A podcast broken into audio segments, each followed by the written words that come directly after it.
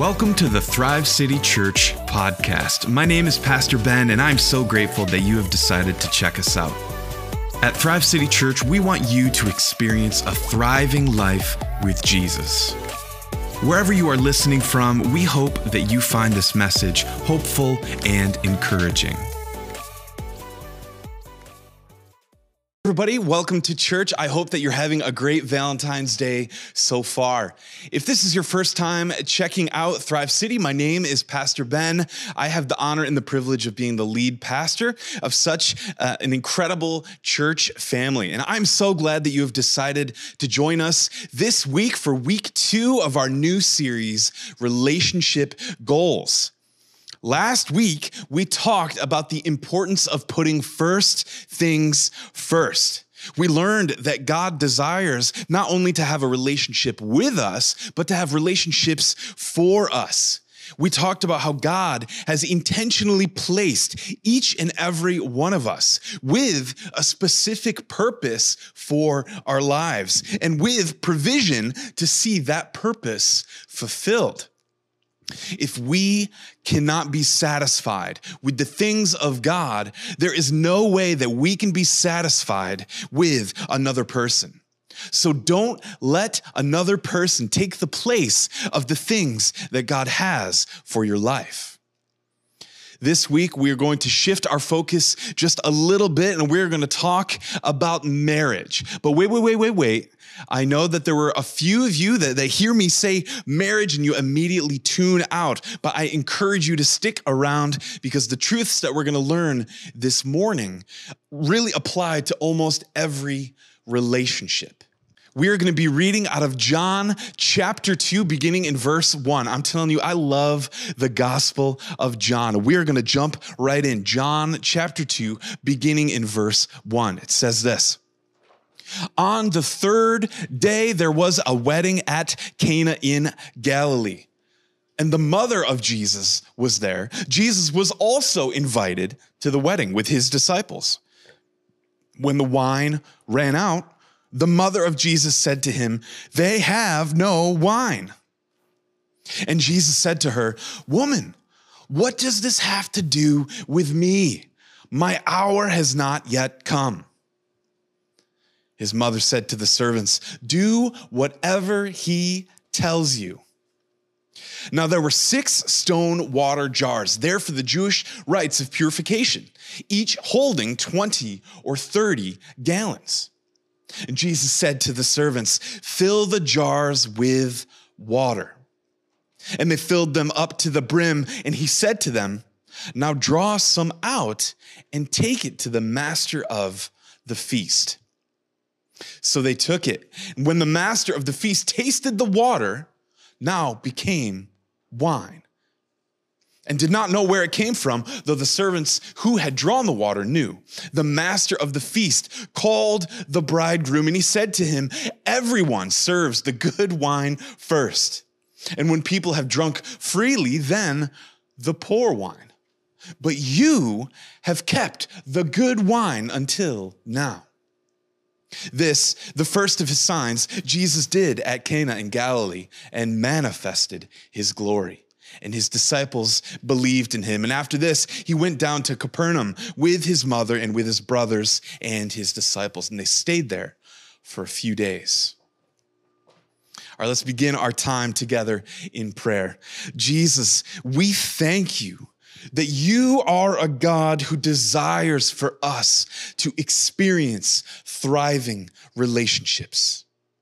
I thank you for each and every person who has joined us this morning. I thank you for the many relationships that you have entrusted them with. We ask you this morning that you would enable us by your Spirit to honestly examine ourselves, that your Spirit would convict us of any sin or bad habits that we are holding on to.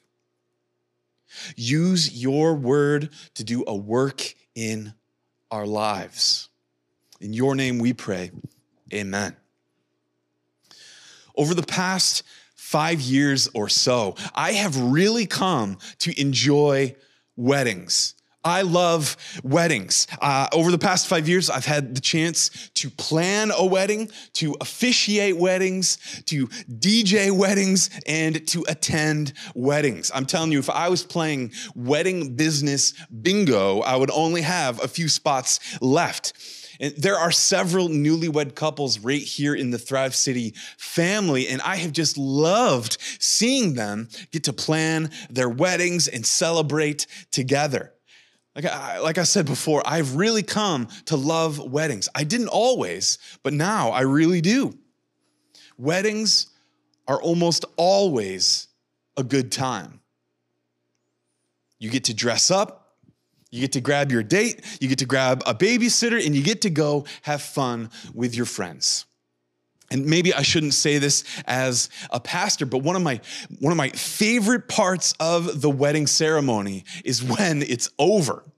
Everybody is able to just relax a little bit and you're able to take your time heading over to the reception and then there's food, there's drinks, there's desserts, and then there's dancing.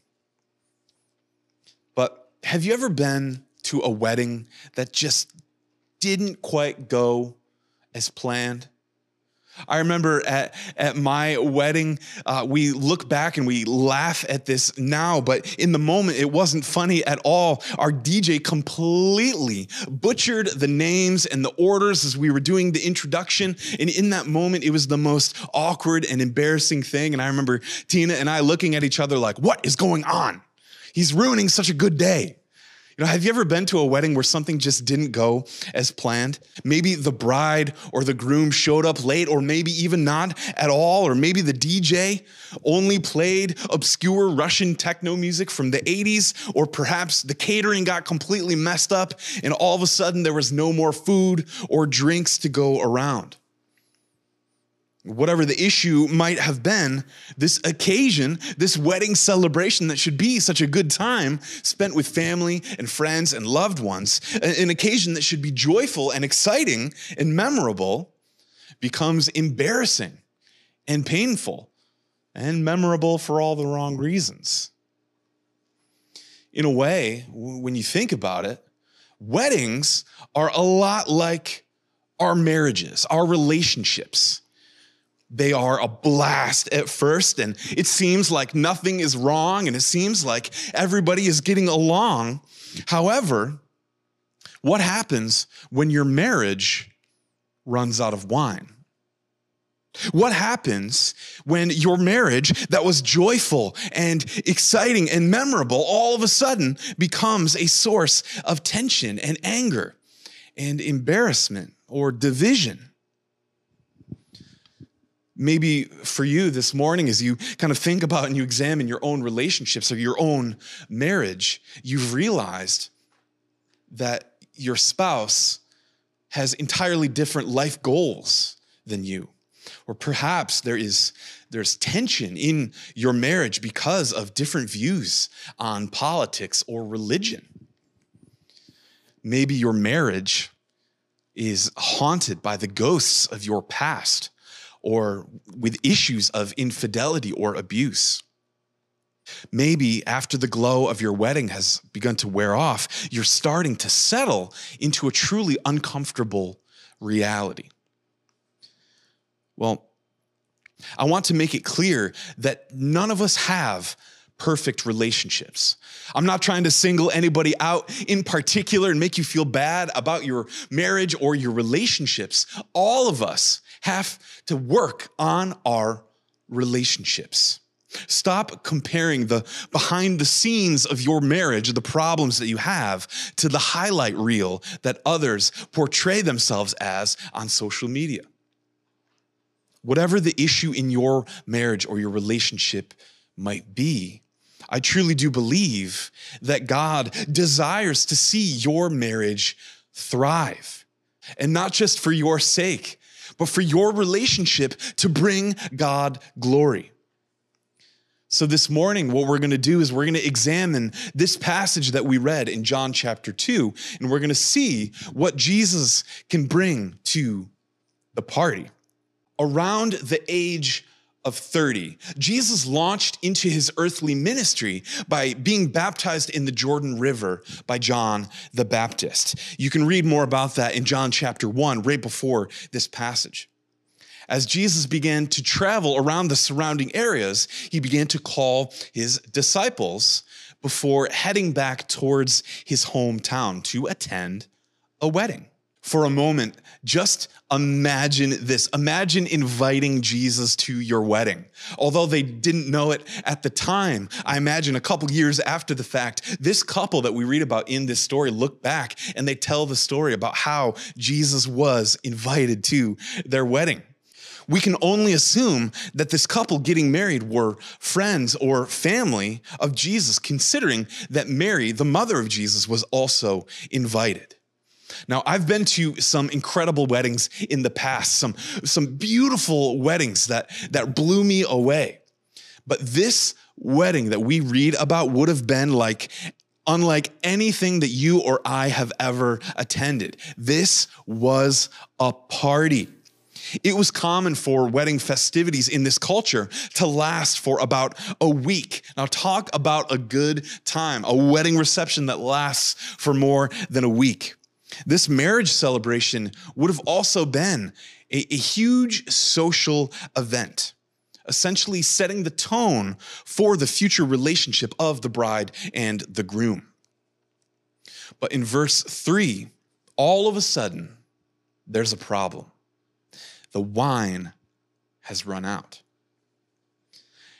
I can imagine the news about the wine running out began to spread in hushed tones and in whispers as people began to notice the problem and what was going on.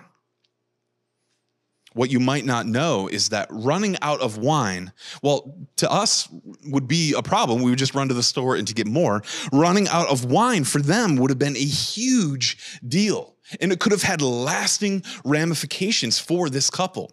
This mistake would have followed them and their relationship and their reputation into the future.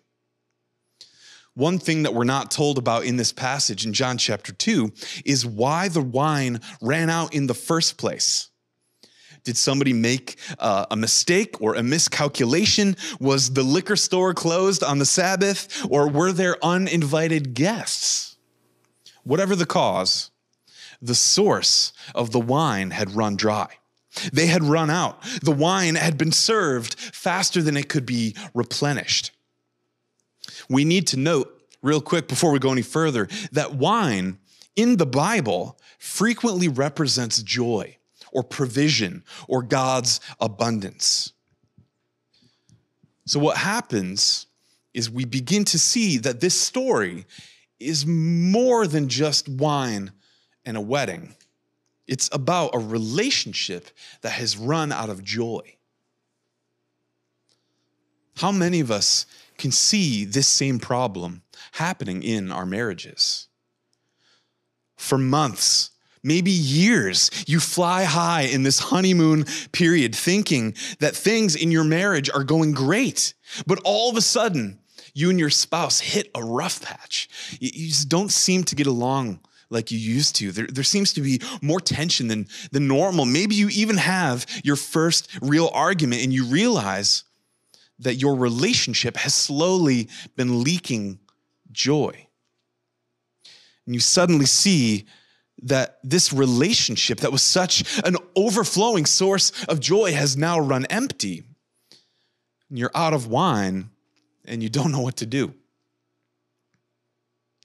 In this story, we're told that Mary, the mother of Jesus, approaches him with the problem.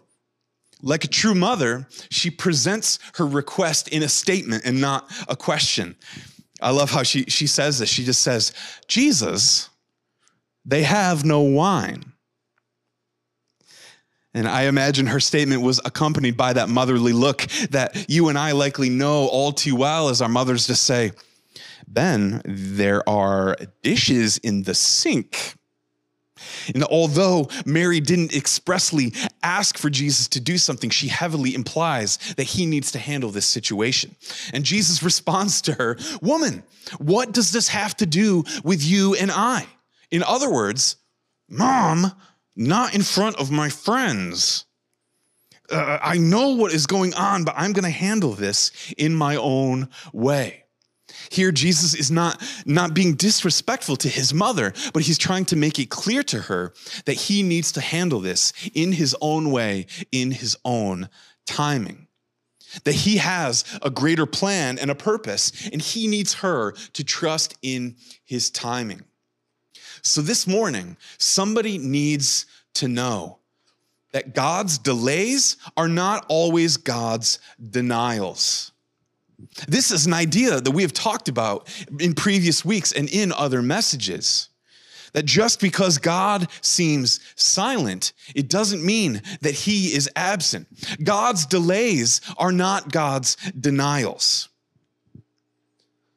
So, has your marriage or your relationship run into trouble? And maybe you have been praying for days or, or for months or for years, and it seems like nothing has changed? Don't be discouraged. Trust in God's timing. God often operates outside of our understanding. And when we approach him with a problem in our relationship, his solution isn't always instantaneous. See, this is where so many of us get caught up in misunderstandings about how God works. Our relationship with God is not an escape from the realities of life. So while we might have a, a dramatic change within our soul as we come to faith in God, it doesn't mean that everything else in our lives will necessarily change as quickly or as dramatically. So your marriage, it might not get better overnight.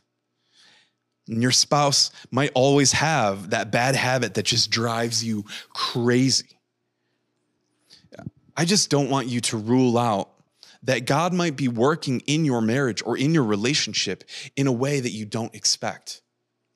Just remember that God's delays are not God's denials.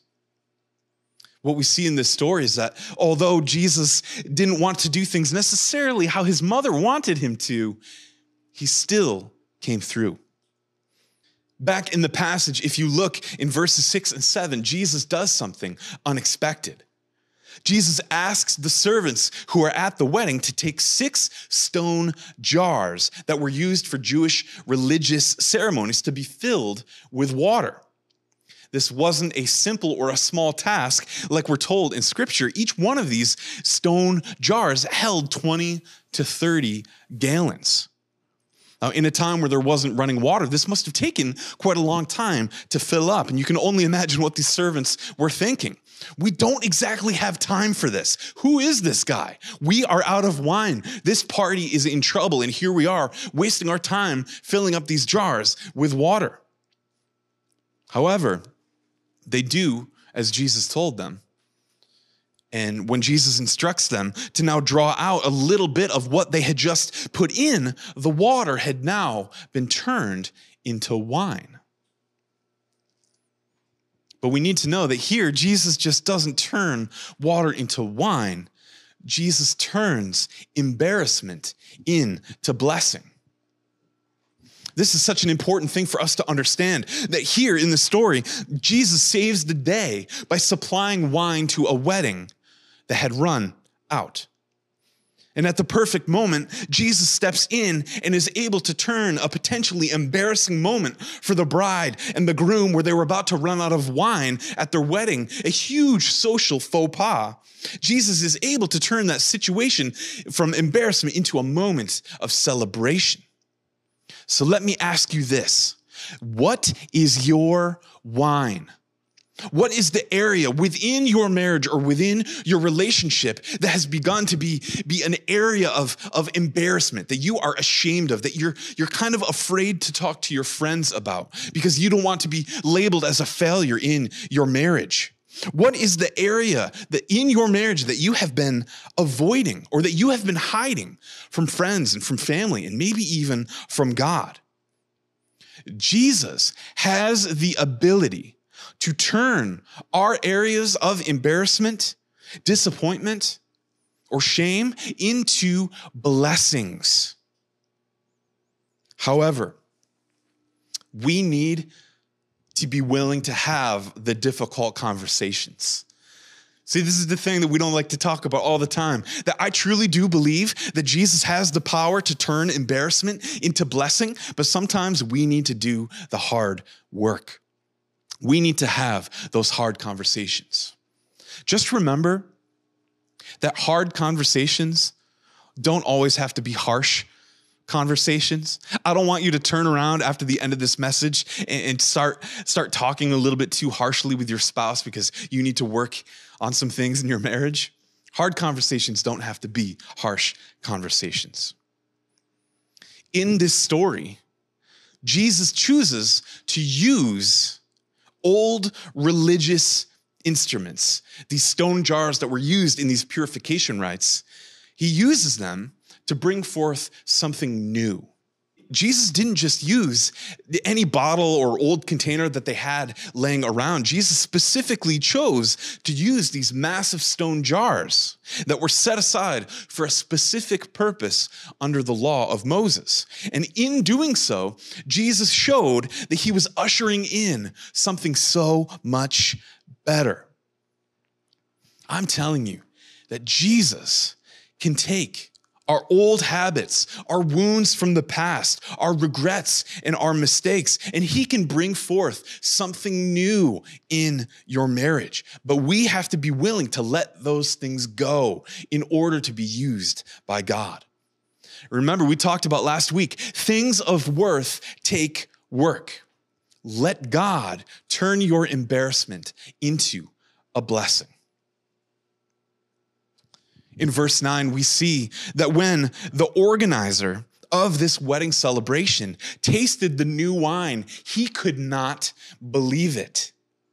He calls over the bridegroom and he pulls him aside and he says to him, Man, typically people start off with the name brand stuff and they wait until a little bit later when people are a little bit tipsy and they bring out the generic stuff, the, the, the stuff of lesser quality. But you, you have saved the best for last.